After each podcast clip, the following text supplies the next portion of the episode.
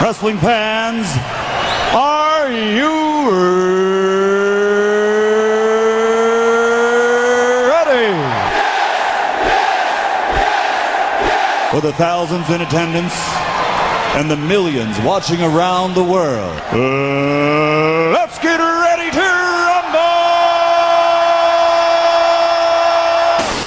It may be because he's Swiss, I don't know, in terms of European style. I can take you to Suplex City tonight, bitch. Can you say the alphabet backwards? Well, with can whip your ass backwards. Not funny and nobody likes you. This ain't Monday Night Raw. This my friend. Is Wrestle Rant Radio.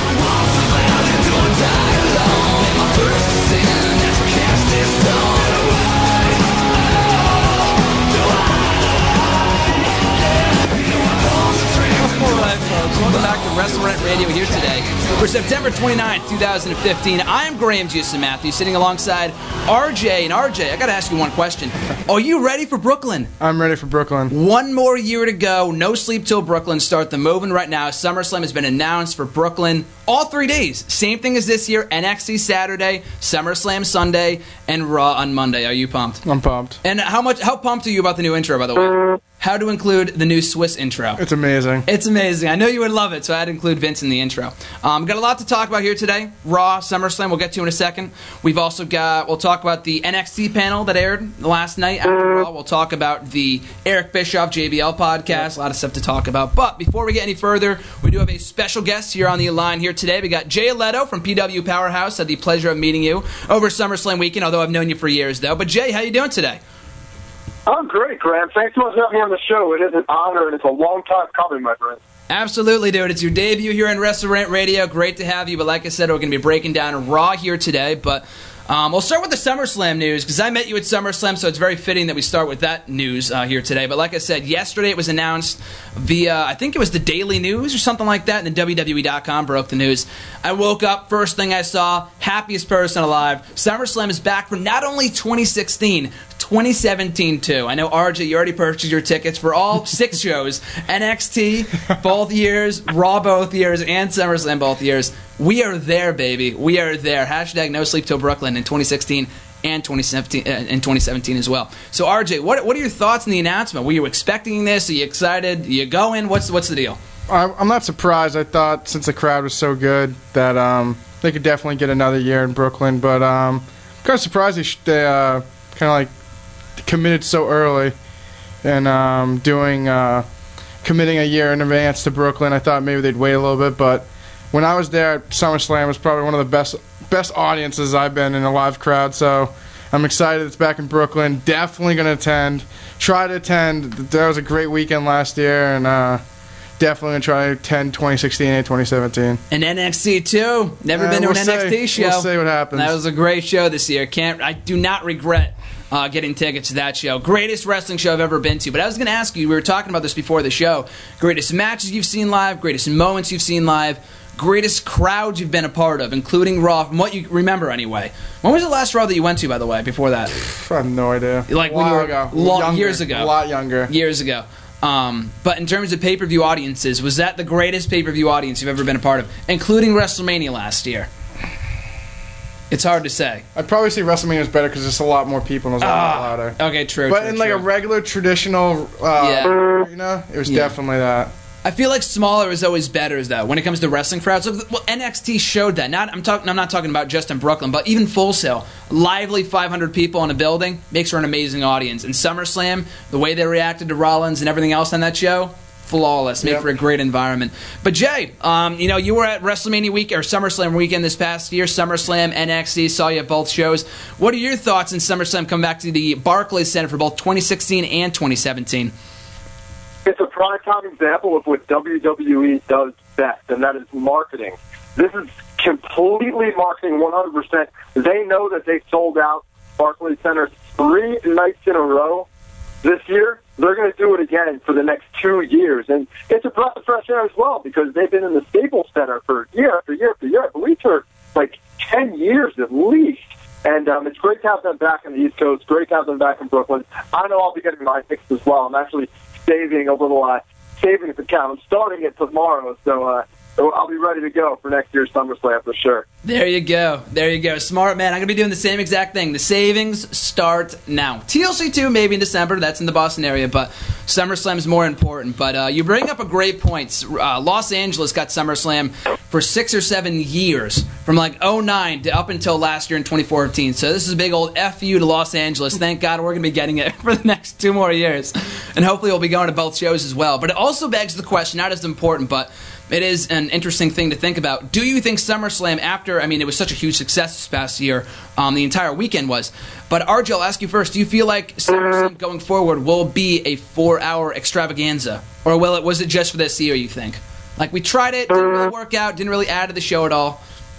Uh, I think I think it I think it could go four hours. What I think they should have tried to do is try to put it at MetLife. Then they should have had SummerSlam at MetLife. I guarantee if they had at MetLife, they could sell it out. Oh, they absolutely would. So why wouldn't they? I don't know why they didn't do it this year. They, I think they should they should try, but Yeah. um, I mean, it's already it's already at Barclays. it's There's already no- at Barclays, yeah. so but- maybe 2018. Yeah, maybe. Maybe push it 2018, but um, it's not going to be at Barclays this year. It might not it's be. It, it might be, not be four hours, but um, I don't know. It had everyone had like their good amount of time. They really didn't rush through any of the matches, so. and there I were think ten four- matches too. Yeah, so I think a four hour they could keep doing it four hours. I wouldn't have a problem with it. Yeah, we'll have to wait and see. But Jay, what are your thoughts on SummerSlam being a four-hour extravaganza every year? Do you see that happening come uh, 2016? Uh, I'm not sure. I mean, that's a tough question to answer right now because it really depends on the situation WWE is at, at the time from a booking standpoint. Um, where, what directions are going, what talent are available. Because you never know what's going to happen for the rest of this year into 2016 and, uh, and beyond. So it's going to be tough to tell. Um, however, with that being said, if they want to continue the bigger than WrestleMania vibe and create another bigger than WrestleMania main event, it would be smart to give it that four hour time slot. But I don't think it did any favors this year, Graham. I think that it was tough to really have a, a good, solid, you know, full blown show with four hours at SummerSlam. You know, as, as you were there as well, mm-hmm. there were dips and drags in the show. Not all the matches got the amount of time that they needed because there was just so much content to fit in. So I prefer three hours, but if they went with four hours, they'd really have to think twice about it before they actually went forward. Yeah, I agree. As good of a show as it was, I just feel like it, it didn't drag. I don't know what it was, but it just felt like it was too long. They just, it's not even, I, I feel like the matches, or at least the main events anyway, got the time they deserved.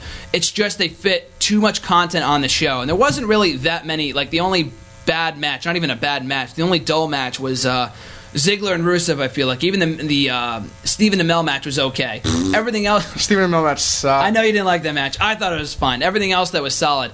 Um, but I feel like if they do go back to four hours next year, at least they learn from their mistakes and they know what to improve upon for next year. Maybe we do less matches. Maybe we incorporate a musical act. Don't know how smart that that is. But if they get a good theme song, you know, like this year at WrestleMania, I liked when they did whatever. Um, Kid Ink came out. and Kid. Ink and whoever Skylar Grey, Grey. for the um You could take a shot at my ego that WrestleMania song. Great song. But they did a great musical performance. So I would love if they did that at SummerSlam next year. Um yeah, well Demi Lovato this year. Demi oh Cool. god. I like that song. Ah, I hated that song. Maybe it'll grow on me. I, don't I liked it. Only if she takes a um pop up power bomb through a table. Like uh MGK. yeah, MGK, that was great. You're wearing the Kevin Owens shirt right now too. Fight Owens fight, baby. Fight Owens fight. So we kick off Raw last night with a U.S. title match. John Cena issues his first U.S. Open in the first, I don't know, the first time in like, what, two or three months since he lost the belt. But out comes the New Day, out challenging uh, was Xavier Woods in a, in a decent match. Didn't really lead to anything before the disqualification, the interference from the rest of the New Day, leading to an impromptu six man tag team match. John Cena teaming with the Dudley Boyz straight out of 2003 to take on uh, the entire New Day. So a solid six man tag team match. Good for what it was. The New Day wins, surprisingly, building momentum going into the MSG special. So, Jay, what were your thoughts on the uh, U.S. title match last night in addition to the six man tag team match? I thought it was a great way to kick off Raw. Um, John Cena was able to showcase Xavier Woods in a way that we really haven't seen him recently. Um, he hasn't really worked with too many main event stars. Since he's been on the WWE roster, let alone as a singles competitor. So to see him get in there kind of mixed up with, you know, with a breath of fresh air, he was able to get some offense in, kind of work from underneath like he should, and uh, didn't lose the match. I mean, it, was pretty surprising to me that they went to a, a six-man tag and didn't have Cena tap him out. But uh, I liked it. I enjoyed it. I think Cena team up with the Dudley Boyz was smart. It was fresh. It was almost like two separate eras kind of combined from the past. You know what I mean? To kind of take on this uh, trio of now and into the future. So I, I love it. I thought it was a great way to kick off Raw. I thought it got the New Day over even more heading into this Saturday night, which I will be in Madison Square Garden live as well for uh, the WWE Network special. So it gave them a little bit of a boost towards that Boys New Day tag team match at Madison Square Garden. Nice and absolutely, I feel like that tag team title match should be good. I mean, there's a very good chance we see the titles change hands, setting up uh, maybe a tables tag team match for Hell in a Cell next month. Um, but yeah, I thought it was a good way of opening Raw. I think bottom line, and RJ, you know this, every single week, it's not the authority. I think that's the best thing that can be said about the segment. It was not the authority, so therefore it just makes it good, in my opinion. But even John Cena, I mean, it's not like he's a fresh face, but having him kick off the show is something we haven't seen in a while. And he mixed it up with someone that he's never faced before. He's never faced any member of the New Day in one on one competition, from what I can recall. I mean, if you told me five years ago that Consequences Creed from TNA would be facing John Cena for a title on Raw, would have never believed you. So I thought it was a it was a decent match, but it was cool to see him mix it up with someone that he's never really faced before. And the New Day, and the New Day won, so they got a nice little rub out of it. Um, so I enjoyed that opener to the show. So what were your thoughts on it, RJ? Like you said, not the authority, so a good start to Raw. See a fresh match between Woods and Cena. Woods looked Woods looked all right. Then obviously looked lesser to Cena. I think Cena put, he had better match with like Stardust and uh, Neville and Of stuff course, like that. yeah. But um, it was good to see that like you said didn't technically didn't lose because New Day came in, and then they got the good rub by beating the Dudleys and Cena. So well, that was a good way to start Raw. Good fresh matchup that we've never seen before. So they all in all, that was pretty good. So a good start of Raw last night. Yeah, I thought it was a solid start. Like I said, not the authority, so anything's better than the authority. So I thought it was a good opening and uh, kind of set the stage, as Jay said, for the uh, six man tag team match at the MSG special for the tag team titles. So I thought it was good for what it was. Unfortunately, that was the only like true highlight from the show. I mean, everything else after that was like meh. You know what I mean? It was it was kind of dull, but at least we had a good opener there and a good closer, which we'll get to in a minute. Um, but after that, we had um, looking at the New Day tag team match. We had oh your favorite match of the night, RJ. What are your thoughts on Big Show versus Mark Henry? Went by pretty quickly. Perfect booking. Perfect booking because I know Big Show puts your butt in the seat. He does, but perfect booking to make Big Show look strong going to MSG. I mean, they kind of have to do. I mean, at least it's not Cesaro. I mean, I keep on. It's at least, at least, at least, it's, at least it's not Cesaro. You know, it wasn't on the show, so pick, you know, pick your poison, whatever's Exactly. worse. I think Either not on the show or he's getting squashed. So, Yeah. any more thoughts on Big Show squashing Mark Henry? That's what it is. That's business, baby. It's business, baby. Uh, what did he say? Uh, what did Brock Lesnar say when he goes, "Oh, oh, it, it, party's over, Grandpa"? he goes, "No, it's business time, baby." That's what he said some- one Good. time, like before WrestleMania. It's all about the cash maw. But yeah, as much as they dislike Big Show, set up the uh, Brock Lesnar match for SummerSlam very nicely. For SummerSlam. Sorry For for, MSG. MSG. It, they're all in New York, okay? I'm, I'm mixing up my New York shows.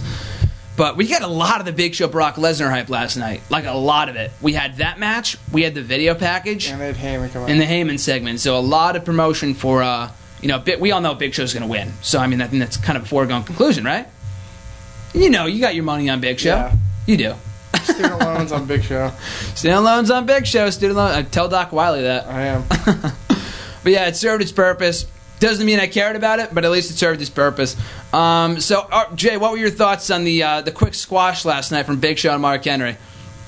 I got a little debate with people on Twitter last night about that. And I mean, some people think that Mark Henry should be used better, but he's at a stage of his career where he's kind of winding down. Um, he's not getting a push right now, and the WWE makes talent earn their spots on Raw. So even if they're getting squashed on Raw, you're still earning the the right to be there and to get squashed on Raw. So you know, seeing Big Show squash Mark Henry for the uh, 2000th time of their careers, it, it wasn't something that I necessarily wanted to see, but it's something that makes sense to keep Big Show strong and to make him stronger going into this Saturday night. And that's the whole purpose of it. It's a match that we will forget after tonight and never think about again. So I don't think it's a big deal whatsoever. Exactly. I mean, not everything's going to be entertaining. I mean, I don't think it was good. I mean, other than you, Big, uh, other than you, RJ. I know you love this match. It was your favorite match in the entire show, right?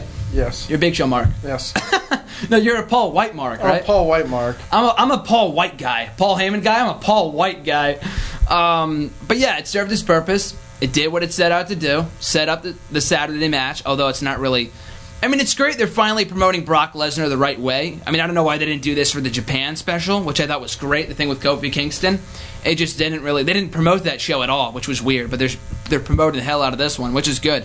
Um, yeah, served its purpose. Really, no complaints. After that, we had another segment on the show with Miz. Um, another segment with the Divas. The Miz hosting Miz TV with Charlotte and Becky Lynch. So kind of a repeat from the night after SummerSlam. Not nearly as bad though. It's just that Charlotte is not a great talker. You know, I feel like Becky Lynch is good. Even the Bella Twins are good. Charlotte, it just she doesn't feel like she's a natural baby face. You know, I think I feel like she know she she'll need to turn at some point. Um, segment was what it was. It ended in a brawl with Paige coming out crapping all over the women again, setting up a six woman tag team match with Paige teaming with Charlotte and Becky for no apparent reason. And then she walked out on him after she beat up Natalya and the rest of her teammates. So um, that didn't make any sense. And the faction wars are still going on, so I didn't really care about that. But um, that was about it. So kind of a repeat from last week. It's like every time they have a good thing going with the divas, they have Paige cut this great promo, turn heel, awesome stuff. Maybe coming back the the anti diva, you know that whole shtick she did down in NXT and then they take two steps back with the crap they pulled last night. You know, the whole six woman tag team match. But RJ, your thoughts on the Miz TV segment and the six woman tag team match? Uh, Miz TV segment was pretty much the same thing as the other one was. It wasn't as bad, like you said, but um, like you said, Charlotte, um, I don't know, it's just like she doesn't feel like, or it's like not organic the way she's as she like you said she should be a heel. She just sounds so like cut and dry baby face, just like just say all the good stuff and just just not a good talker really. But then like she says Paige come out and like I'll kick your ass pretty much, and then the Bellas come out, but then Paige comes out and then she joins their team, which made no sense, and then she leaves their team after. I think like Brie or Nikki like drop kick Charlotte into her, and then she beats up Natty, and then the Bellas, and then Nikki Bella beats Charlotte clean, one, Clean. two, three in the ring, and then that was adding a segment. So the Divas Revolution's just up in the air now. Um, everyone wants to see Sasha Banks, they're never on TV, so it's kind of weird. But Not even a single mention of the of the uh, no, they said Team night. Bad. They said talk Oh, about did Team they? Bad. Yeah, they just they just I don't know. Instead of just doing one huge segment of all the people at once, why don't you just split up into two segments? Exactly. Have Banks versus Emma on yeah, Raw or something. Emma versus Alicia Fox. I don't even care. Exactly. Just get her on the show. I feel like at this point, it's the Divas Revolution or lack thereof of a Divas Revolution. It's not, you know, because for a while people were just mad. That's like, this is not how you book a Divas Revolution, and the six woman tag team matches just aren't any good. Like, I'm getting, you know, frustrated with the women. After a while, I feel like if they keep on pulling this crap where they have Paige turn heel, she teams with them the next week, she walks out, which I mean should have happened. It's not like they should have just reunited. But I mean, just the way it happened, I don't know. The whole booking of it was just asinine. But after a while, the point I'm trying to make is that if they keep on doing what they're doing, after a while, people just won't care. The divas will be right back to where they started, where they're not getting frustrated with the women. They'll just become apathetic towards the women and just not care. So that's my biggest fear when it comes to the Divas Revolution or whatever the hell this is supposed to be. Um, but yeah, Jay, what were your thoughts on the six Diva tag team match last night in addition to the Miz TV segment? A bit awkward, same with the tag match, awkward. But the whole point, and let's not get it twisted, the entire point of the entire thing was to further get Paige over with this heel turn. That was the point. It all built up to her pulling Natty off the apron to, I guess, set up another singles match or whatever case may be. But, but to the Divas Revolution uh, thing that's going on right now, the first revolution that I ever experienced in pro wrestling was the ECW revolution when I was a teenager, when I was 13, 14, 15 years old. A revolution is not built in a couple of days, a couple of weeks, a couple of months. It sometimes takes years to really build a revolution. And that's what ECW did in the 90s. We're still feeling the effects of that today. Um, Finn Balor mentioned last night on the NXT special, uh, the panel, that NXT stars will be remembered someday the way ECW stars are remembered today. When you're building revolution, it takes a long time. So I think when they, they keyed in this revolution, they had a long-term plan for it. I don't think they expected it to fall flat and for fans to really turn on it, especially the uh, IWC complainers as of late. Um, I, I really think it's going to take a while to flourish. The reason Sasha Banks hasn't been involved is because she's gearing up for this match with Bayley on NXT, and I think that's the reason they don't want to push her in any other way. They don't want to get her injured before that match. They want to make sure she's fresh for it because it is going to be a history making match. So I think the sky is really the limit, and the future of the Revolution it really is to come. It hasn't even scratched the surface yet, and I, I have a feeling that as time goes on, as it continues to move, as it continues to gain momentum, we'll really see what it's made of. And I think it'll probably culminate with a Divas Championship match at WrestleMania, um, and that's where Revolution will really start to move forward in a more positive direction. I think you hit the nail right in the head when you talked about how like the revolution is something that's organic, and that's something with the women. I mean, it's been the issue since day one with how they've booked this revolution. They shove the revolution that the whole that whole term just down people's throats on Twitter, on commentary, over and over and over, to the point where wrestling fans, just people people in general, if you shove something down their throat, they're going to resent it after a while. The whole Divas Revolution has not been a revolution because they're they're more concerned with pushing the term revolution than they are with focusing on the women, developing their characters, giving them more time for matches. They have done, and I commend them for that. Their matches have been better. It's just that like when Paige said that Becky Lynch was the least relevant of all of them, she wasn't wrong, and it's not her fault. It's the it's because of creative, and we know nothing about Becky Lynch. You go back to the NXT Takeover special back in May. You know, one of your favorite matches, Darjan, that I know you praised. Going into that match, that whole video package, the one with Banks and um, Becky Lynch. Well, Banks and Bayley was amazing. That yeah. video package. But Banks and Becky Lynch, they did the video package talking in the whole, I think on an episode of NXT they talked about it on the episode of NXT before that. Becky Lynch, they showed her background in Ireland, how she got to WWE. They made you care about her. You know what I mean? They made you want to see you win that belt. I remember you texting me after the show. You're like, "Damn, like I love Sasha Banks, but I wanted to see Becky Lynch win." You know, and Becky Lynch was a nobody before that. She was a, a loser. loser. She was a loser because she was losing all the time. But they built her up in the course of a couple months. And with the Divas now, like Charlotte is champion, great. Good wrestler, know nothing about her. Like, if you've never seen an episode of NXT, which I'm sure is not the case with most people nowadays with the network and stuff, but there is that, you know, casual audience, like a Cam or something like that, or my roommate Connor, like something like that that won't watch NXT. They have no idea, like, who any of these people are, for the most part. Um, so they won't care. Like, why would why would any of your friends care about Charlotte? Other than she says, "Let's do it with flair." You know, like that's just gonna make you sick. You know what I mean? It just oh, let's it says it on her T-shirt, so let's use that as her catchphrase. That's not how it works. I don't think I've ever heard her say that once in NXT. That's how bad it is. You know, the whole let's do it with flair crap. But um, yeah, it just takes time. I think, like Jay said, I think it takes time to kind of build a revolution. And you make a great point about about Sasha. And now that match is next Wednesday. I completely forgot about that. Takeover is next Wednesday. It's going to be great. So I'm hoping that after that show next Wednesday, they really go full throttle with Sasha Banks and they start pushing her the way that that she deserves to be pushed.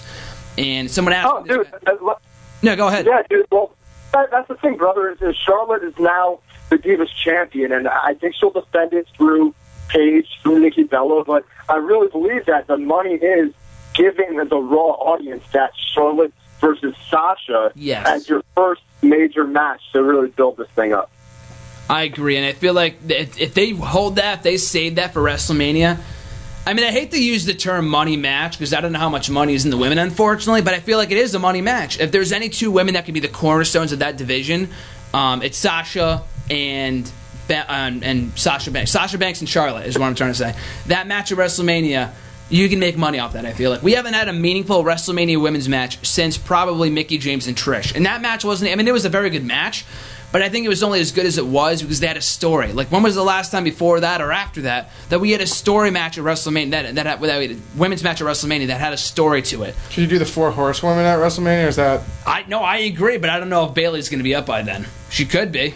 But to do a fatal four way, do yeah. the match from Takeover this yeah. past year, I would love to see it. But you can also do Banks and Sasha one on one, and I wouldn't complain. You mean Banks and Charlotte? What did I say? Banks, Banks, and Sasha. Banks and Sasha. I, Sasha and Sasha. Would love to see it. Let's do it. Sasha and Sasha WrestleMania. Hashtag book it. Hashtag bank on it. How about that? But yeah, I could see that match at WrestleMania. Um, what was I trying to say? But no, yeah, that match, Sasha and Charlotte at WrestleMania. I don't Just see have Sasha in chase mode the whole time, and everyone wants to see her win. And Van Yeah. eventually wins. And in the meantime, she feuds with somebody else. She feuds with The Becky Bellas Lynch or or, Bellas. Bellas. Exactly. Yeah. And she plows through them. She gets her title shot at WrestleMania. That's how you build a story. Like they never have any long term plans for the women. That's what sucks about this company.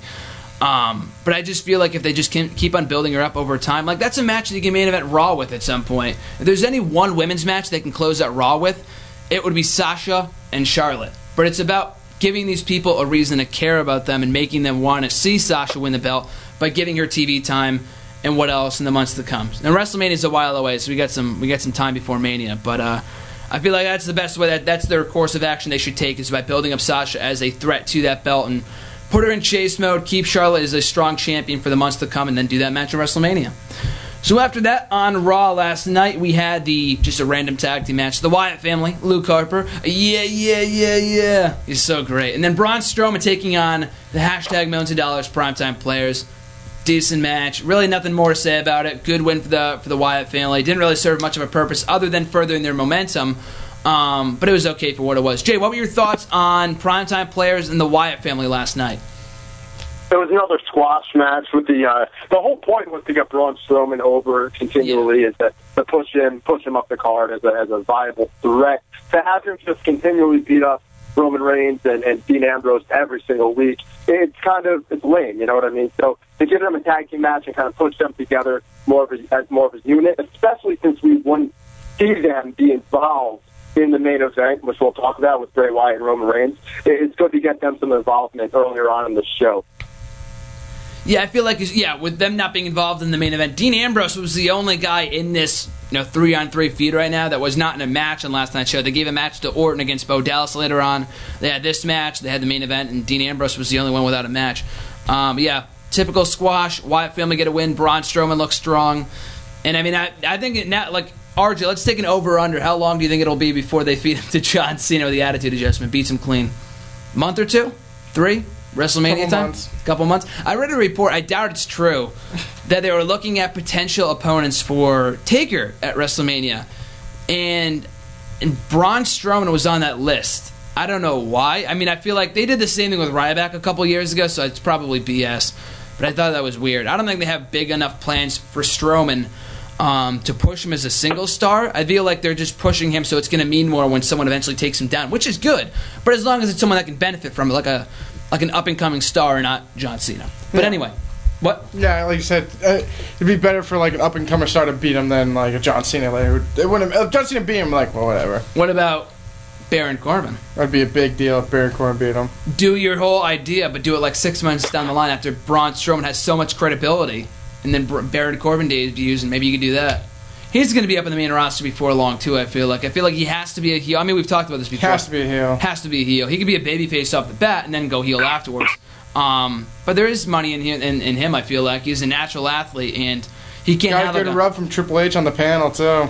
he did. He talked about like, oh yeah, he didn't do indies. We'll talk about that later Yeah. too. But he's like, I don't care if he doesn't get in if he didn't do indies. I mean, he gets it. That's Yeah. all that matters. You don't have to be in, an an indie wrestler. You don't have to be a wrestling mark. It helps absolutely to have passion, but he has passion. He gets it. He's going to be a big star in this company. Do you feel like he could be the next Goldberg? Random question.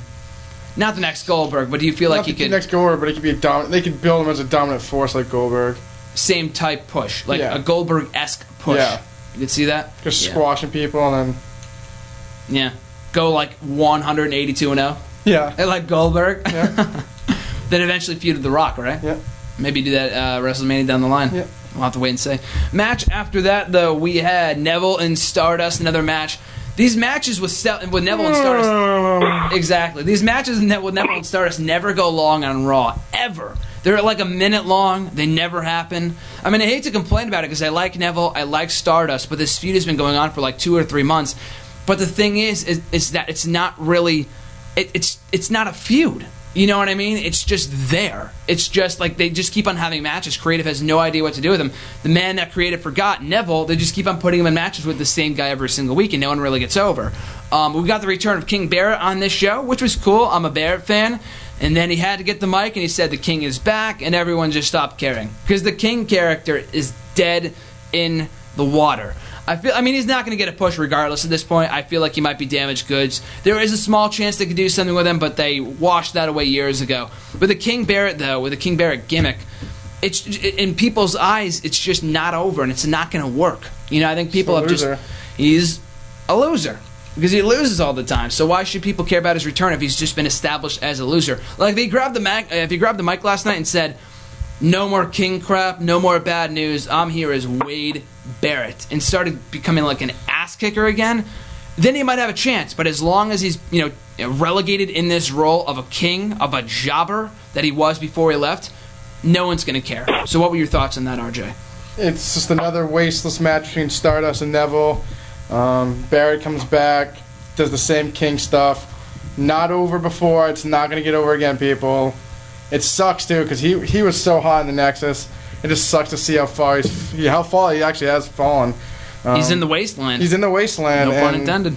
I don't know. I thought Bear would be one of those big stars that that like one of those stars in like the 2009 2010 era, like that they were going to push like the Swaggers and Del Rios, but they kind of just dropped the ball at Barrett. And now just five years later, he just really hasn't done much, and they keep stop pushing, push him, stop, and then switch his gimmick a hundred times, and just to the point now that no, the King of the Ring gimmick hasn't worked in the last couple of years. So stop doing it. Yeah. No one gives a crap because if they lose every match, no one cares. Exactly. Same thing happened to Sheamus. How are they the king of the ring? He's the king of the ring, and they beat a bunch of scrubs. He didn't even beat anyone good. He beat like a bunch of randoms. Beat R-Truth. Yeah, exactly. king of the ring like doesn't mean anything because they're not facing anyone good, and if they have payoff, there's nothing. They just have a crown and a stupid whatever the the, the stupid sword or whatever the hell you want to call it. Scepter. Scepter, yeah. They have a crown and a scepter and walk around and lose every match. And Well, no that's one. cares. Yeah, I feel like the aftermath is the bigger issue.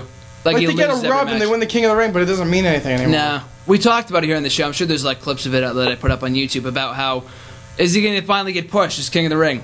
Went on to like lose his next ten matches. Hasn't hasn't won a match since. You know what I mean? It sucks because the guy he is good. He lost to R-Truth like ten times. Exactly. And King and R-Truth isn't even on TV. Like where'd he go? You know. So I don't know. I feel like it's a it's a waste. The guy's really good. But Jay, what were your thoughts on Neville versus Stardust and the return of King Barrett last night on Raw?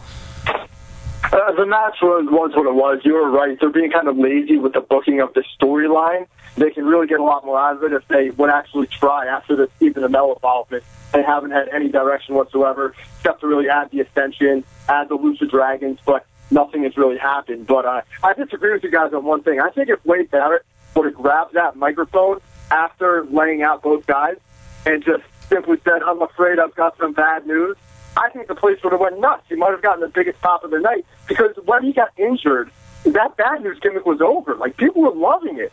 He was getting a pop every time he came out. People wanted to see that, and um, that's what I think could help him if he comes if he does that as a baby face and kind of you know tell the heels that they've got bad news instead of telling the, the, the baby face they have bad news. If you recall, he um, came out at WrestleMania. I want to say it was WrestleMania 30's Hall of Fame. Yeah. And uh, Yep. he had just like a little, yeah, a little piece. And the place was going nuts for him because it was hilarious. He got to show his true personality, and I think that's what they should really do with him. And they they dropped the ball last night by having him come back as the king again because the king thing just doesn't make any sense.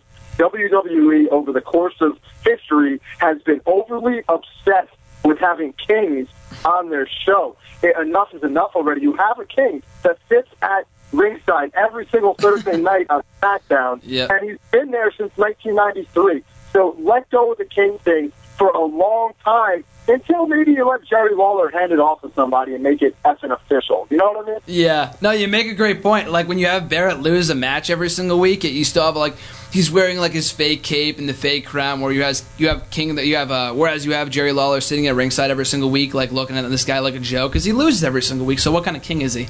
And that goes back to what we were saying before. But in regards to the bad news Barrett thing, initially when he debuted that gimmick two, three years ago, whenever it was, I wasn't high on the gimmick because I feel like Barrett is a guy that could be taken seriously. I mean, with the whole bare knuckle fighter thing, like none of his gimmicks have worked out. But with, I mean, especially not the King thing. That's like probably the worst of them all, unfortunately.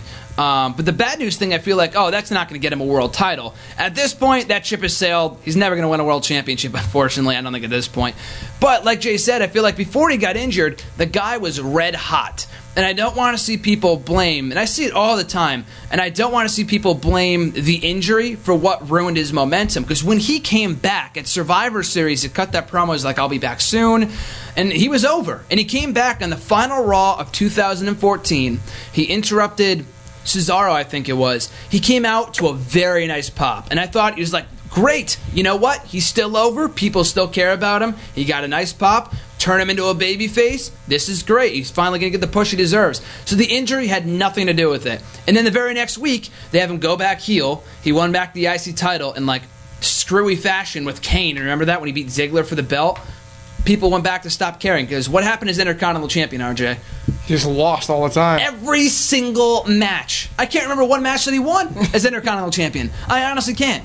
So that's what happened. I mean, the guy was over when he came back. They had that opportunity. Last night was one thing, but then just that final Raw, I keep on going back to that because he was fucking over, and they ruined it by having him go back to being the same heel that he was before when he looked like a loser by having him lose every single match. He lost to fucking Sin Cara. Like when you lose to Sin Cara, your career is over.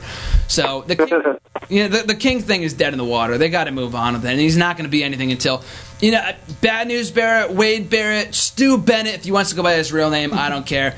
Anything is better than King Barrett at this point. Um, so we move forward from that to the next segment on the show. Seth Rollins, the whole Kane evaluation with Ashley, the uh, what the she was in human resources, right? She was, Yeah. she was the head HR. of HR. Yeah. Um, so they do that whole segment. The segment dragged on a little longer than it should have, but I don't think it was really anything too bad. We got Mask Kane back, got the better of Rollins, choke slammed him. He put back on the mask, whatever. And before he could tombstone him, Rollins gets out, saves the uh, payoff for Hell in the Cell. It was fine. I mean, it, like I said, it was a little boring at points because I think it went on for like 14, 15 minutes, a little longer than it should have. But nothing wrong with it. I feel like you know it was, it was fine, and I think it was a nice way of hyping up their match, which is probably not taking place on Saturday. I've seen some people say that. Um, I think it's better to save it for Hell in a Cell, which again makes sense because that show will be headlined by Lesnar and Taker.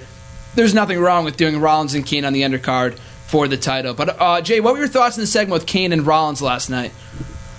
Dude, I loved it. I thought it was fantastic because if you're not doing wacky and weird stuff in WWE from time to time, it's not wrestling. It's not what it, what made us fans in the first place. Things have to be kind of kind of weird and wacky sometimes. They have to suspend your disbelief. I uh, I enjoyed it. I, I called it on Twitter that Kane was going to completely no sell the uh, broken ankle injury or whatever the case may have been um, from Seth Rollins when he became the demon. Uh, I thought it was a cool effect when uh, the, the ambulance turned red on the inside and he kind of opened the door and he came out as a demon. It was it was cool. It, it got over. It uh, served its purpose. Rollins is. I, I'm going to say this about Seth Rollins. He has done a fantastic job of being a vulnerable, beatable champion. And I think that is a skill that only certain guys throughout the history of the business have been able to maintain throughout their title reigns. Ric Flair, the first one coming to mind. Shawn Michaels comes to mind. Guys like that. So he's in a rare class of these champions that are able to maintain a run while being completely beatable all the time. So I love it. I think it's great. I think it's going to be a, a, a nice win for Seth Rollins at Hell in a Cell against Kane. It's an easy win. That's exactly what it is. I mean, you know, people will complain about the feud happening. Kane shouldn't be main eventing in 2015. He's not going to be main eventing the pay per view. He shouldn't win, but I think it's an easy win for Seth Rollins. I mean, I, I, I definitely agree on Rollins and the point that he's a vulnerable champion. I mean, we've talked about this before. People will complain about his bad booking. Recently, like I'm not a fan of him losing three matches. He lost to John Cena and out of Champions. He lost him on Raw the next night clean, and then he lost to Dean Ambrose on SmackDown. Like I don't think you book your world champion that way. But if you make him look cowardly, you have him run away before he could take the tombstone, like that kind of stuff, I think is great because Seth Rollins fits that character to a T. He's like the 2015 version of what Edge was in 06. And he was a great heel. You know, that whole cowardly thing, the ultimate opportunist, cashing into WrestleMania the main event. Rollins has that character down. And then Kane, Kane is Kane. There's only so much you could do with him in 2015. Um, but the whole, you know, hokey thing and whatever, with the segment being hokey, the, the the Taker segments that we got earlier this year, if anyone can even remember them, when they did the whole urn thing, the coffin thing with Bray Wyatt and whatever, that was hokey. That's like typical Undertaker from like 1992. It could be a lot worse than what it is, what they're doing right now with Kane and Rollins.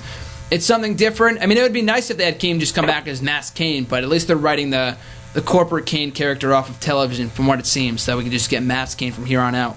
But um, mind games for right now. Nice little build, a nice nice little build for Hell in a Cell. And that was about it. So, RJ, your thoughts on the segment. Being the Rollins fan that you are, um, what did you think about it? I thought the segment was fine. Um, I think I think it was good how they had like the backstage segments of Seth trying to like talk to A- Ashley and say, "Oh, Kane's so bad," and Kane started doing good things. Found the statue head. Was so happy they found the statue. Head. Highlight head. of your night, right? Oh, highlight of my night was him finding the statue back. But um, it was good. Came came out. Thought Kane was a good performance. All that. Rollins complaining. Obviously being the heel he is, bitching Yeah. and moaning about Kane. Breaks That's why he's Kane's ankle supposedly. Talk shit about Kane. Kane's getting on the stretcher. All of a sudden the I, I saw the ambulance stop. And you didn't see it because you No, didn't I see didn't it. I'm see like, it. oh, ambulance stopped. I knew Kane was like the demon Kane was going to come out. Yeah. Rollins keep going. Then he looks at the jumbotron. The red in the ambulance was kind of cool. No sells the ankle injury, which kind of I, I kind of didn't like that, but it is what it is. And he comes out. Not a huge deal. Not a huge deal though. Yeah. But uh, choke slams Rollins. Rollins gets away from the tombstone. Kane holds up the belt. Um, I think, it's- like I said, just the perfect feud for Rollins right now. The buffer through this time, like doesn't really have a lot of challenges right now. Nah, yeah. So a perfect opponent. Beat Kane. Go on to bigger and better things with Survivor Series. Hopefully against Triple H. Um, but I, I don't think the booking of Ron's actually been bad. He won SummerSlam, beat Sting, lost to Cena twice, whatever, it's Cena. He lost to Ambrose on a distraction, so technically It's, smack, a it's not a huge deal. No one even saw it. It was on SmackDown, and he was distracted, so it's not. It's not like he lost clean to Ambrose. and- Yeah. But um, I think Ron's, like you said, perfect character. He always has that. He has that like. He's not like he's. oh, He's never favored to win. No. He's that character that's like. He's, he could definitely, like you said, very vulnerable. He can lose any match he's in. Yeah. But it makes him good because then he overcomes the odds and wins matches. So um, I think it's good for Rollins. Good to be on TV. Good segment. Good for him and Kane. They won't main event, but I know people are complaining that Kane's like in the main event 2015, but it's not in the main event, and it's just something for him to do now. Can't push everybody at the same time, people. Here's the thing about here's the thing about Rollins. I feel like what makes him such a great heel is that he knows. I mean, Jim Ross has talked about this multiple times in the past, but he knows he can get the job done on his own. But what makes him a great heel is that he has to use the help of other people or resort to dirty tactics in order to beat his opponent. That's what makes him a great heel, and that's what we need more of in 2015. Like Owens is just a dick to everybody. That's why he's a great heel. How many other people can you say that about on the roster? Like, what other heels do we have? The Authority, they act like babyface. They're dancing with the New Day. Like, who else is a heel in 2015? You know? It's honestly just raw. It, actual heels, it's probably just Rollins and Owens. Yeah, Rusev is like he loses. Bray Wyatt, maybe. Yeah, Bray Wyatt. Uh, yeah, the Wyatt family I could see. They've been booked better. Like Wyatt would encourage the crowd to, you know, follow the buzzers and whatever about it last year. Now he's a lot better than than what he was. At least he has like purpose now with his promos. Like his promos before were like just random rambling. There, there was no direction to him. But anyway, um, that that's the art of being a great heel in 2015. I feel like he has that down to a pet. Um, to you know, just he has it down perfectly. But the highlight of your night, RJ, I feel like you forgot to mention it. The first segment they showed with Kane and Ashley backstage, where where the authorities like someone filed an anonymous, you know, angry negative email against you or a negative complaint. You see Rollins like, that is a travesty. That's why he's great. You know, so funny. his acting Like, what kind of a cowardly person would do that to you. Kane? Send an email and not confront you man to man? Who would do such a thing? He's great in his role. I feel like if they have him talk too much, then it becomes a little overbearing. But if they keep it limited to stuff like that, he's golden. He's Seth Rollins. He's as golden as the as the hair on his head. That Yep. is Rollins on the microphone. So good segment there. After that, we had random, you know, meaningless match. Orton beat Bo Dallas. About it. Matt, which match was over in two uh, about two minutes. Give some TV time to the Buffalo Bills. You know, pop the hometown crowd. Probably the biggest pop of the entire night was when they acknowledged him at ringside. Beats Bo Dallas, and that was about it. RJ, Beat Bo Dallas. RKO out of nowhere. Yep, that's what it. happens, right? Bo Dallas, see ya. Good luck in future endeavors, right? That's what it was. Just a little little match. Just a little match, nothing really, you know, uh, really nothing, newsworthy nothing newsworthy whatsoever. Uh, Jay, any thoughts in this match, Orton and Bo Dallas?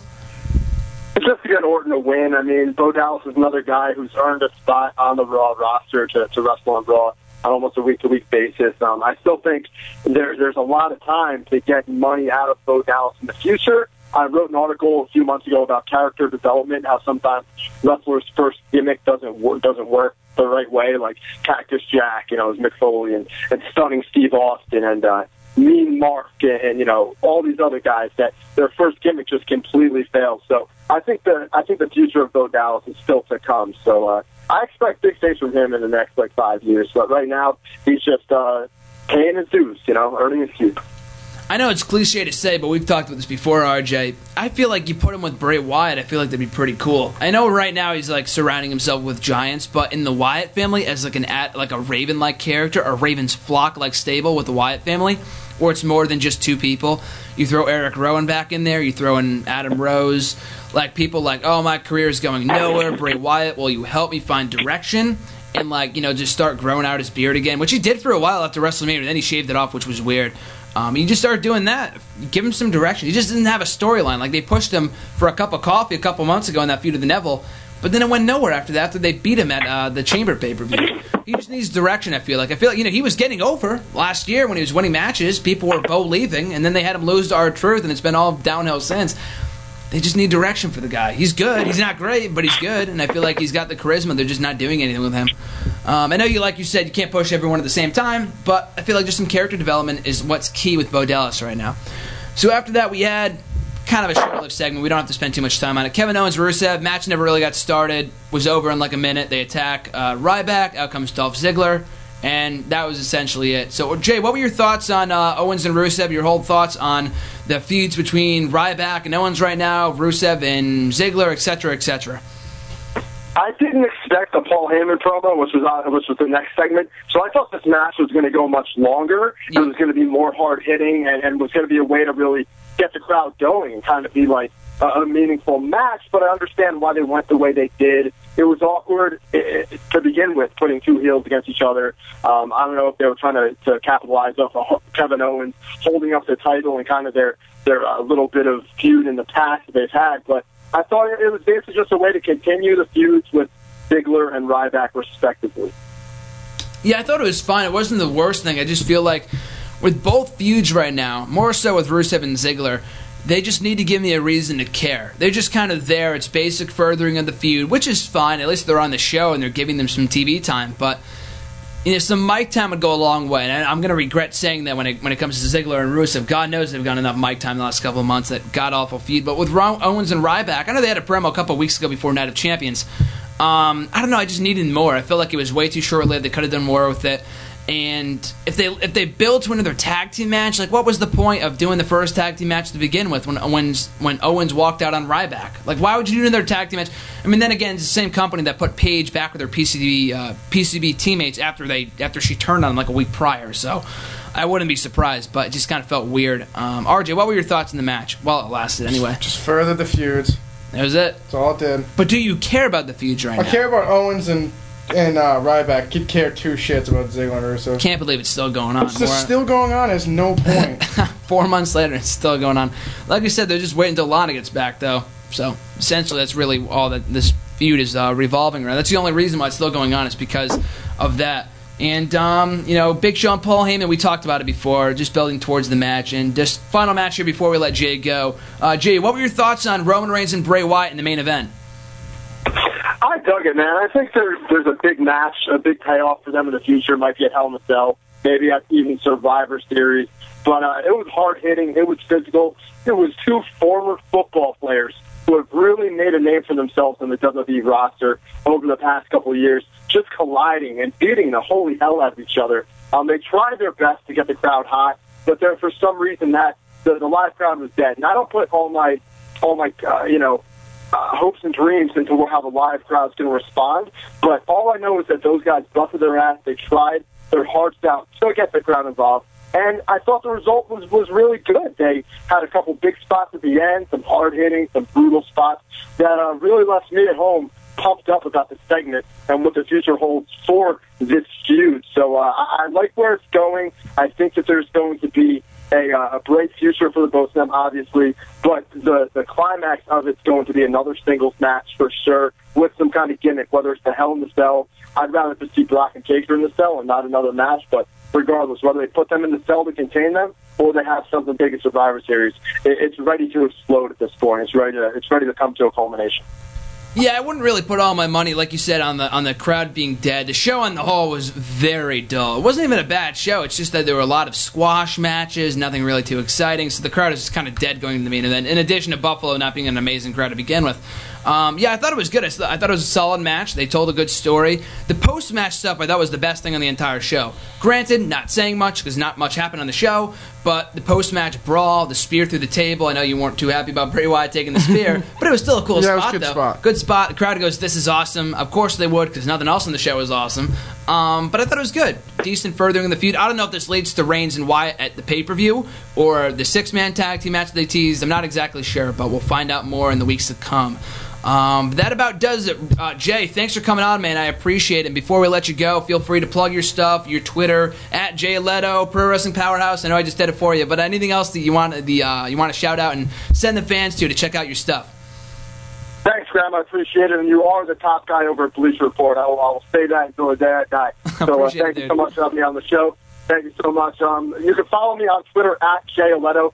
Follow my website, pwpnation.com. We recently just migrated from ProWrestlingPowerhouse.com to pwpnation.com, a shorter, more concise URL for the fans. Exclusive articles, opinions, podcasts, blogs, whatever you want to call them. Go check us out, pwpnation.com. Follow the site on Twitter at pwpnation, and you can listen to me tonight or uh, anytime on PWP Nation Radio, Tuesday nights, 10 p.m., sometimes 9 p.m. It's really fluctuating at this point, but uh, once again, thank you so much for having me on the show, Graham. I really appreciate it, my friend.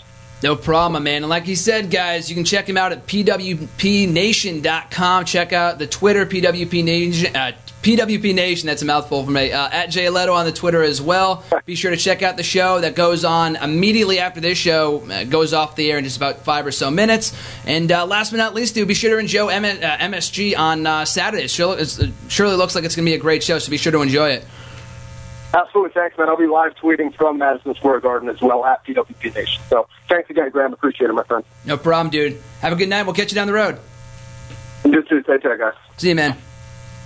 So, RJ, your thoughts on uh, Reigns and Wyatt last night before we uh, go off the air in the time that we have left? I thought it was good. I thought it was a good match. Um, honestly, I just think uh, it's probably one of the best booked feuds throughout the year so far. Honestly, they've started at Money in the Bank and they've brought this feud over in three or four months and still kept the audience compelled. I think I applaud WWE for their efforts. Uh, they've kept it interesting. It's not like the Rusev and uh, Dolph Ziggler feud that's just a couple boring matches. There's no that no one cares. They took two superstars that people care about, put in this long feud, and they could. I think they could even drag it out to Survivor Series if they wanted to. TLC at this point, it's been compelling. They haven't done the same stuff. It's been di- you've added different. You added Dean Ambrose. You added the Wyatts back. You added Harper. You added Strowman. You put Jericho in, Randy Orton. They keep adding new pieces to keep the audience intrigued. I think they've done a good job. I think um, their matches have been good. I, I, I think it's been a good book feud. Like I said, um, I think they'd probably culminate with the Hell in a Cell. But honestly, like I said earlier, I think they could do like a Wyatt family versus Team Reigns or something or something like that at Survivor Series. Add a couple more people into it. Maybe Eric Rowan, Baron Corbin, White Sheep. White White Sheep. I don't know. I just think I think this feud could be brought out till TLC if they really wanted to. You made a great point, and you said it's not like Ziggler and Rusev. Now, let me bring to your attention these two feuds have been going on for pretty much the same period of time three or four months. One, eh, very well booked. Like you said, new components, new this, new that, good matches. The Ziggler and Rusev, what's new? Same shit every single week. There's nothing new about this match, about this feud. It's the same stuff every single week. It goes to show that a little good booking. I mean, it's the same company. It's not like oh, one's TNA, one's WWE. They're on the same show every single week. But what I'm trying to say is that they. One goes on for three or four months. It's not the fact that it's been going on for so long. You can book a feud for four or five months and have it be good. Ambrose and Rollins, perfect example. Feud went on for like what four months last year, culminated at Hell in the Cell in a very good match. Had a good match at SummerSlam and on Raw, and the feud is still going on. Like you could still do the Reigns and Wyatt feud for years to come if they keep on going back to it. You know. Um, but do you feel like you kind of answered it? But do you feel like this will blow off at Hell in the Cell, or do you feel like I think it'll it blow off at Survivor Series. Okay, add in a few more components. Yep. In the uh, five on five elimination Yep. match, maybe. Adam Rose and Bo Dallas Yep. The Wyatt no, family? Eric Rowan and maybe yeah. on the babyface team. I'm talking. Oh, you talking about heels or baby faces? You, you put Rowan on the Wyatt family. You have to. I feel like yeah, you can't be baby. And maybe, like I said, maybe Adam Rose as Leo Kruger. Cannot be Adam Rose or Bo Dallas. I think Bo Dallas would be fine in that role. Hot steamy poop. Or just I, I think I'd rather have Bo Dallas in there than uh, Adam Rose.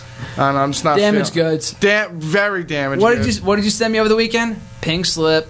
Seriously. Give Rail upon the pink slip. I hear TNA's interested. Give him the world title, maybe.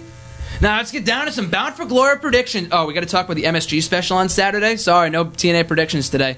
We'll skip over that segment. Uh, move on to uh, MSG special on Saturday. Looking forward to it. Yeah, I, I'm not gonna be. I'm not gonna watch it live. Boo. I'll be in Delaware. Boo. Sorry. RJ hates wrestling. Apparently, I hate wrestling now because I'm not gonna be. hates wrestling. I'm gonna unsubscribe to the network tonight. I think I'm unsubscribed. He's gonna unsubscribe. No, no Raw next week. No, Raw at RJ's. No, Raw cancel, is cancel. RJ. I have caution tape over my door. Boo! To watch it in my own dorm. Yeah. Boo! But yeah, looking forward to that. It's gonna No, be a good MSG's show. gonna be good though. When I get to watch it, I'll. I'll Can't wait to hear. And just the place go crazy. Bum, Then I'm gonna react. ba-da-da. I'm gonna no sell it. Then you hear, well, yeah! Place goes crazy. Exactly. Give him the Triple H pop from O2. MS in the garden. Who do you got going over? Lesnar or Big Show? World's Lesnar. dying to know. Lesnar easily. Lesnar easily. What about tag team titles? A little harder. New Day. New Day rocks. I, I can easily name off New Day would easily win. They should It's going win, down. too. Dudley Boyz, I could see win. winning. It would make it just like kill the momentum of the tag team division. They'd still be fine. Just keep flip flopping the titles. I know the titles mean nothing. They're just two giant pennies. They mean absolutely nothing. But They're uh, meeting. I think a they're little bit more than the Divas title. Nah, I don't Nah. think that's true. Ooh, what do you think is the most legis- the least prestigious title in the company?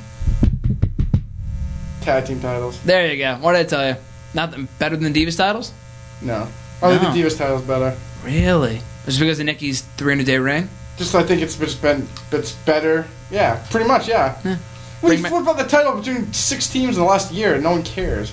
I still say If I, they wins it, they lose it, win it right back. I still stand by what I said a couple weeks ago. Hashtag emulation, evolution. Mm-hmm. Hashtag bring back the women's title. Nah, I could, I could stick with the Divas Championship. Emma is women's champion, Divas Champion title, man. women's champion. Divas. They're divas. Get over it. Next uh, segment here before we go off the air, the uh, NXT panel.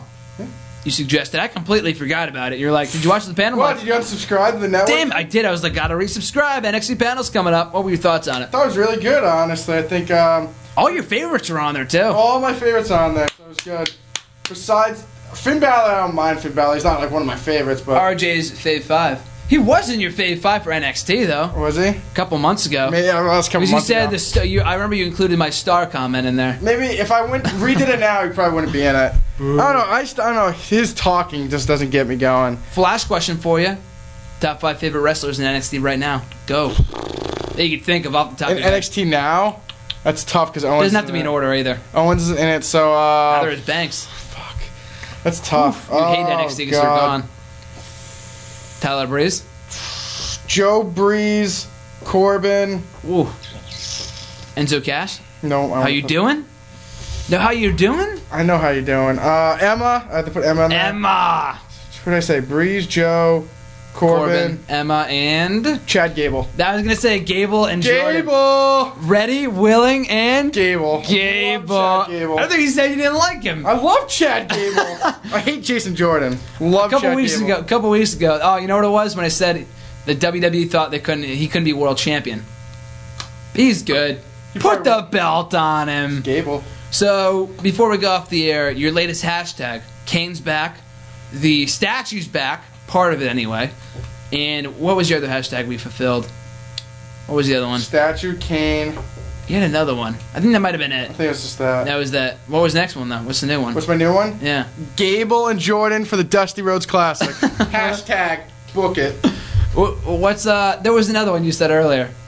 Hashtag bring back Goldberg. There you go. Seriously. Hashtag Where's Gold. Where's Goldberg? Hashtag. So um, a couple months ago, no, bring back Goldberg's back. Bring back Goldberg. We know where Goldberg is. He's not in WWE. No, we didn't bring him back. That's where he is. How about this? Hashtag Where's Damien Sandow? cares. You. It's like saying hashtag Where's Fandango. R- RJ's texted me yesterday when he texted when I when I sent you the picture. This guy should be in NXT. Who the hell is that? An enhancement talent. RJ Seriously. texted me. And um, finally, I know we're doing a lot of finalies here. Finally, RJ's video to watch on YouTube for the week? Goldberg return. Goldberg return, yes. Rock's account, Ira Goldberg. Funniest thing ever. Oh. That segment is booty. Like the best part is like when I was watching it live, I had no idea who Goldberg was. I was like, "Who the hell is this guy?" Yeah. Like, it's not like they like ever acknowledged him before that. You hated Goldberg. You don't even like Goldberg. I love Goldberg. You hate Goldberg. Kind of got buried, but I like Goldberg stuff. You got buried. Loved his feud with Jericho. Triple H, yeah, Yeah, kind of poop. kind of poop. Kind of hot, steamy Kinda, poop. Yeah, kind of screwed him over. they but- did. At least he won at WrestleMania. Beat Lesnar. Should have won the Elimination Chamber though. Take a suplex into that bitch. One, if they had to think of like a list of mistakes, not putting the title on Goldberg at the Elimination Chamber, Of all time, he like eliminated like everybody. Spear Jericho through the, the Sledgehammer, he's plexiglass. done. Freaking, oh my god! I remember he had Randy Orton up and like Killed freaking speared him through the ring. Then stupid Flair puts the Flair, of course. Flair. Did it with Flair and put a stupid sledgehammer. Yeah, I did it with Flair. Yeah, Oh. that was what got him. And then he got beat up after the match. they beat the fuck out of him after the match. People were like, "Won the world title." There wasn't, but it was close. People were like, "Eh, should have won it last night. Should have should have won it last month at SummerSlam." But that's it. That's Wrestle Rant Radio for this week. Raw this week, but Goldberg. Go watch Goldberg on YouTube. Looking forward to MSG special on Saturday. Should be a solid show. But what else are you looking forward to in uh, on the network? What else are you watching besides the NXT panel? What have I been watching? What else are you watching? What are you going to go watching when you go back? Ink Master. Egg Master? What? Ink Master. The show? Have you seen the show Ink Master before? It's on Spike. Oh, I think you're talking about the Corey Graves show. No, I won't It watch talks that about people's crap. tattoo. I, I watched Table for Three, but it matters who's on it. Like I'm not gonna watch Ivory and them. I have no interest. In That that was a good one. I want to see the Kevin Owens one. I don't know who he's with. That's up next. That's up next time. You know who he's with? Daniel Bryan. yeah, and Cesaro. I think in Cesaro. That's gonna be good. Too Swiss. Plus Swiss. But Can't yeah, I that uh, I don't know. I honestly thought the NXT panel was good. It just I can't wait for NXT tomorrow night. Next week. Next week is hot. Next Is, week it, is, is hot. that the only match announced though? what? The The Iron Man match? yeah Iron Woman match. Iron Woman match? Is there anything else announced? Finals of the Dusty Rhodes Tag Team I think it's the semis and the finals. oh, is it? I think it's the two semi matches and then they have the final two. Okay, that, yeah, that's, that's what I thought. And then also we have Tyler Breeze versus my boy, the next world champ, Apollo Crews. He's not in your top five for NXT. Didn't even remember him. Apollo Crews is my favorite He's not my fave five. I, I thought you liked him. I okay, just because I like it doesn't mean he's in my fave five. He's not your favorite. He's You not like my favorite. him. You tolerate him. I don't even know who my favorite is. It'd be tough between Corbin and Breeze. I really like Baron Corbin. Baron Corbin's good. He's coming up. So next week we got MSG special on Saturday. Bound for Glory on Sunday. Looking forward to that, right? Can't right? wait. Can't Drew wait. McIntyre versus Derek, Derek Bateman. Bateman, main event. Looking forward to that. Not on main event. It's the me- the main event of the pay per view. We got NXT Takeover next Wednesday. Should be a solid show. Can't wait. Very solid. Gable show. better win. You think he's gonna win? He should. He better win. I don't know about that, but anyway, NXT Takeover on Wednesday. We're doing predictions next week. Raw review. But I will say this: Does Big Show put your butt in the seat? Every week. He's a spectacle. People buy tickets. If he wasn't at SummerSlam, I would have asked for a refund. really? Yeah. Really? Yes. I would have. I would have too. too. Big Show. I haven't seen him in like five years. Like, pay you to see Big Show. I pay to see Big Show. So I love Big Show so much that I got two tickets to Raw for next week. That next week RJ's coming with me to Raw next Monday. I got these tickets a while ago as a gift. Someone got these for me as a gift. And if you want to go, if you're free, Jesus Christ. it is Monday Night Raw, and I paid to see Big Show. Where is it? Boston. At Boston? It's oh at TD Garden. God. So Is RJ going? in? We're going? Going? I guess. Is he going? I guess we're going. He's going. I paid to see Big Show, baby. Oh my God. I pay to see Big Show. Big Show puts butts in the seats. But we have a tradition here on Wrestle Rant Radio that starts right now. That if you agree to go to this Raw, you agree by forfeit. It's on the it's on the ticket itself. That if you go to the show, you have to do the millions of dollars dance with me. I'll do it with you. You'll do the millions of I'll dollars it with dance. you. Yeah. Sold. RJ's at Raw next week. TD Garden in Boston. He's there. So that's about it. Your plugs to go off the show. Got to do the shout outs. Got to do the shout outs. Hashtag where's Chad Gable? That's all I want to say. Hashtag worst Hornswoggle. Bring him back. Suspended. Sitting I at saw a home. report they were saying like they don't think he failed the drug test, but he like couldn't He was at home. produce They the couldn't produce urine in in three hours. hours or some stupidness. Who gives a heck? Yeah. Who gives a fuck? About the leprechaun. Cam cares though. Yeah. Shout out to Cam. Yeah, yeah. Any other shout outs? Nope. Follow Twitter? Nope. What, what's the Twitter? Alright.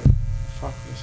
At uh, RD underscore Marcel. I think. Oh, okay, okay. I'll do. don't know, I I'll, don't know. okay, I don't look at my handle enough. I think it's at RJ underscore Marcel. I'm not sure. thinks. So you guys can follow him on the Twitter at RJ underscore. Are you sure that's right, dude? Don't forget the underscore. Marcel. I say it all the yeah, time on it is, hashtag. It is. It is. I forget all the time on hashtag. It was Raymond at one point, right? Was it Raymond? It was. Raymond, but it's RJ, baby. RJ Rocks. RJ Rocks. You guys can follow me at WrestleRant on the Twitter, on the Facebook at facebook.com backslash graham.gsm.matthews. Uh, find me on YouTube at youtube.com backslash c backslash graham gsm matthews. Um, check out the website, this very website where we're listening to the show on archive at nextairwrestling.net. And that's about it. Last week's show, the interview with Jericho is up. You want to listen to that with a good old Y2J, also up here on the website. Be sure to check out Raw next week for live tweets from the arena. And you can find me on live tweet from the arena. Hope, hopefully, if we get some, uh, if we get live, if we get service, I'll be tweeting. it. Be tweeting for Big Show, baby. The service at uh, SummerSlam was kind of weak. I thought. Yeah, it wasn't great. I couldn't upload any videos or anything like that. If they're selling Big Show T-shirts, the one left, I'll buy it at the show next week. I'll probably buy this one left. I'll buy it too. So uh, you guys can find me on also other social media outlets like Vine, um, Snapchat. You guys can find me on MySpace. MySpace. Uh, Graham GSM Matthews. Graham GSM Matthews for all of them. If some like pedophile pops up, don't worry, that's me.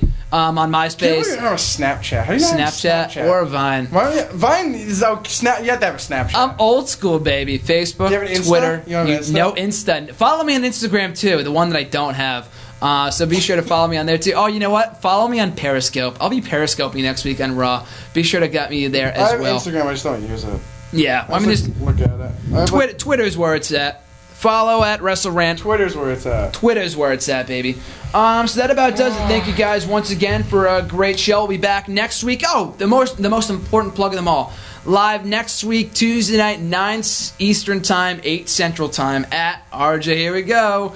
Live, 365.com backslash stations backslash ECTV 73. Boom! That's booty! So we'll be back next Tuesday night, guys, for another live episode of Wrestle Rant Radio. Thank you so much for listening. Have a great week, and we'll catch you next week.